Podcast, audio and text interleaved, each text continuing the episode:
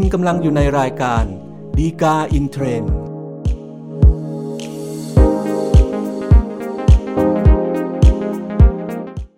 ัสดีครับท่านผู้ชมท่านผู้ฟังทุกท่านนะครับพบกันอีกครั้งกับรายการฎีกา InTrend รายการที่นำสาระดีๆที่น่าสนใจจากคำพิพากษาศาลฎีกามานำเสนอสู่ท่านผู้ชมท่านผู้ฟังทุกท่านนะครับรายการนี้จัดทำโดยกองสารนิเทศและประชาสัมพันธ์สำนักงานศาลยุติธรรมนะครับอย่าลืมเช่นเคยนะครับถ้าเกิดท่านต้องการติดตามสาระจากเราอย่างทันท่วงทีนะครับกดติดตามหรือ Subscribe ไว้นะครับจะรับแจ้งอย่างรวดเร็วแล้วก็ทันท่วงทีนะครับสำหรับประเด็นที่น่าสนใจ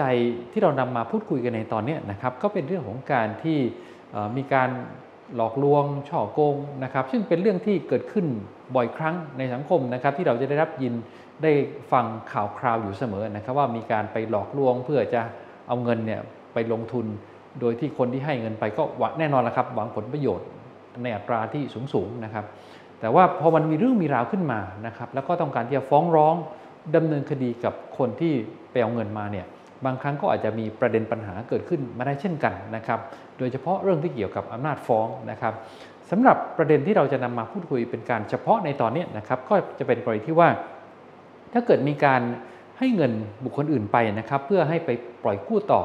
โดยคิดดอกเบี้ยในอัตราร้อยละสามต่อสัปดาห์นะครับในกรณีนี้เนี่ยคนที่ให้เงินไปจะฟ้องคนที่รับเงินในข้อหาฉ้อโกงเนี่ยได้หรือไม่เพียงใดนะครับก็จะเป็นประเด็นที่เรานำมาพูดคุยกันในตอนนี้นะครับสำหรับเรื่องราวที่เกิดขึ้นนะครับก็สมมติว่ามีชื่อนายไก่แล้วกันนะครับก็เป็นคนที่มีฐานะอยู่แล้วครับนายไก่เนี่ยก็รู้จักกับนายเสือนะครับนายเสือก็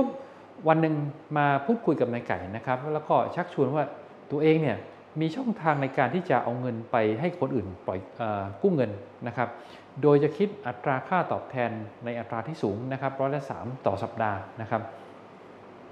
แล้วก็จะคิดค่าตอบแทนเป็นส่วนแบ่งของนายเสือเนี่ยส่วนหนึ่งนะครับแต่ว่าส่วนใหญ่เนี่ยก็จะอยู่ที่นายไก่นายไก่ก็ด้วยความที่ต้องการจะทำให้เงินทองตัวเองเนี่ยงอกงามนะครับก็ยอมให้เงินนายเสือไป สามแสนบาทนะครับในช่วงแรกเนี่ยนายเสือก็เอาเงินมาส่งนะครับบอกว่าเป็นค่าดอกเบี้ยของเงินที่ปล่อยกู้ไปนะครับแต่ว่าตอนหลังเนี่ยก็หยุดไม่ได้เอาเงินมาส่งให้กับนายไก่นะครับตอนหลังเนี่ยนายไก่ก็เลยไปสืบข้อได้จริงนะครับก็เลยรู้ว่าจริงๆแล้วเนี่ยตัวนายเสือไม่ได้เอาเงินไปให้ใครกู้ที่ไหนนะครับเงินที่เอามาให้ตัวเองเนี่ยก็คือเงินก้อนแรกที่เอาไปจากนายไก่นั่นแหละเพียงแต่แบ่งปันบางส่วนมาเนี่ยเอามาจ่ายคืนอ้างว่าเป็นดอกเบี้ยเท่านั้นเองนะครับก็เลยเป็นที่มาของการที่นายไก่เนี่ยก็ไปแจ้งความร้องทุกข์ต่อพนักงานสอบสวนนะครับแล้วหลังจากนั้นก็จ้างทนายความมาฟ้องนายเสือเป็นข้อหาฉ้อโกงต่อศาลนะครับก็เลยเป็นประเด็นที่เกิดขึ้นในคดีเรื่องนี้นะครับในตอนแรกถ้าเราดูพฤติกรรมของนายเสือก่อนนะครับการที่นายเสือมาบอกนายไก่ว่าจะเอาเงินไปปล่อยกู้ในอัตราดอกเบี้ยสูงๆถูกไหมครับโดยที่ความจริงแล้วเราดูจากพฤติการเนี่ยก็จะเห็นได้ว่าตัวนายเสือเนี่ยก็ไม่ได้คิดจะเอาเงินที่ได้มาเนี่ยไปปล่อยกู้ให้ใครที่ไหนอีกนะครับเพราะฉะนั้นเนี่ยลักษณะของพฤติการเนี่ยมันก็ค่อนข้างจะเข้าข่ายของการหลอกลวง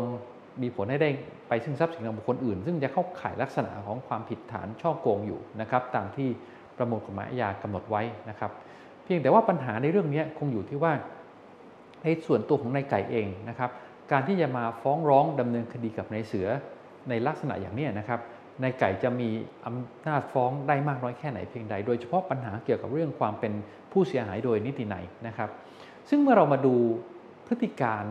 และก็ข้อเท็จจริงที่เกิดขึ้นนะครับจะเห็นได้ว่าตอนที่นายเสือมาพูดคุยชักชวนนายไก่เนี่ยให้ลงทุนร่วมกับตัวเองในการปล่อยกู้ที่ว่าเนี่ยตัวนายไก่ก็ได้รับฟังจากคำบอกเล่าของนายเสืออยู่นะครับว่าไอ้การลงทุนด้วยการไปปล่อยกู้ที่ว่าเนี่ยก็คือการปล่อยกู้ในอัตราร้อยละสามต่อสัปดาห์ใช่ไหมครับซึ่งในเรื่องนี้เนี่ยมันเป็นเรื่องที่ว่ามีกฎหมายกำหนดไว้ตามพระราชบัญญัติห้ามเรียกดอกเบี้ยเกินอัตรานะครับพ.ศ. สองพันห้าร้อยหกสิบนะครับซึ่งกำหนดห้ามเนี่ยไม่ให้คิดดอกเบี้ยเกินกว่าร้อยละสิบห้าต่อปีนะครับแล้วก็เป็นกฎหมายที่สำคัญเกี่ยวความสงบเรียบร้อยด้วยนะครับเพราะฉะนั้นการที่นายไก่ให้เงินนายเสือไปเพื่อปล่อยกู้ร้อยละสามต่อสัปดาห์เนี่ยพอคูณมาแล้วเนี่ยก็ตกเป็นร้อยร้อยห้าสิบเปอร์เซ็นต์ต่อปีด้วยซ้ำไปมันก็เกินจากอัตราที่กฎหมายกำหนดไว้เยอะแยะมากมายเลยนะครับเพราะฉะนั้นการกระทำของนายไก่ในกรณีอย่างนี้นะครับมันก็เลยกลายเป็นว่าตัวนายไก่เองเนี่ยมุ่งจะแสวงหาผลประโยชน์จากการให้กู้ในทางที่ผิดกฎหมายนะครับแม้ว่าจริงๆแล้วเนี่ย ตัวในเสือเองอาจจะไม่ได้มีเจตนาจะเอาเงินก้อนนี้ไปให้คนอื่นกู้ก็ตามแต่ว่าในส่วนเจตนาของนายไก่เนี่ยก็ต้องการที่จะแสวงหาผลประโยชน์จากการกระทำที่ฝ่าฝืนต่อกฎหมายอย่างที่เราคุยกันนะครับเพราะฉะนั้นเนี่ยมันก็เลยถือว่าลักษณะพฤติการของนายไก่เนี่ยไม่สามารถถือได้ว่าเป็นผู้เสียหายโดยนิตินัยได้ก็จะไม่มีอำนาจที่มาฟ้องเป็นคดีความผิดอาญาข้อหาฉ้อโกงในคดีนี้ได้นะครับเพราะฉะนั้นโดยสรุปนะครับเราคงจะพอจะบอกได้ว่ากรณีคล้ายๆกันอย่างนี้นะครับที่มีการถูกหลอกลวงไปเพื่อให้เงินไปโดยที่เจตนาจะให้ปล่อยกู้ที่คิดดอกเบี้ยดอกเบี้ยเกินอัตราที่กฎหมายห้ามไว้นะครับผู้ที่ให้เงินไปเพื่อหาประโยชน์จากการกระทำที่ผิดกฎหมายเนี่ยนะครับไม่ถือว่าเป็นผู้เสียหายโดยนิตินัยแล้วก็ไม่มีอำนาจที่จะฟ้องคดีอาญาในข้อหาฉ้อโกงนี้ได้นะครับสำหรับท่านที่ต้องการศึกษาข้อเท็จจริงเพิ่มเติมนะครับดูได้จากคำพิพากษาศาลฎีกาที่ เจ็ดสี่แปดทับสองพันห้าร้อยหกสิบห้า ครับอย่าลืมเช่นกันนะครับถ้าเกิดท่านต้องการติดตามสาระจากเราอย่างทันท่วงทีนะครับกด ซับสไครบ์ หรือติดตามไว้นะครับเพื่อที่เวลามีตอนใหม่ๆจะรับแจ้งด้วยความรวดเร็วแล้วก็ทันท่วงทีนะครับพบกันใหม่ในตอนหน้าครับซึ่งเราคงจะพยายามสรรหาสาระดีๆที่น่าสนใจจากคำพิพากษาศาลฎีกามานำเสนอสู่ท่านผู้ชมท่านผู้ฟังทุกท่านเช่นเคยครับพบกันใหม่ในตอนหน้าครับสวัสดีครับ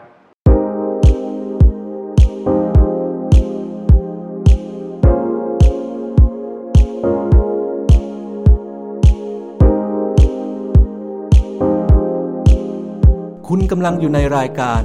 ฎีกา อินเทรนด์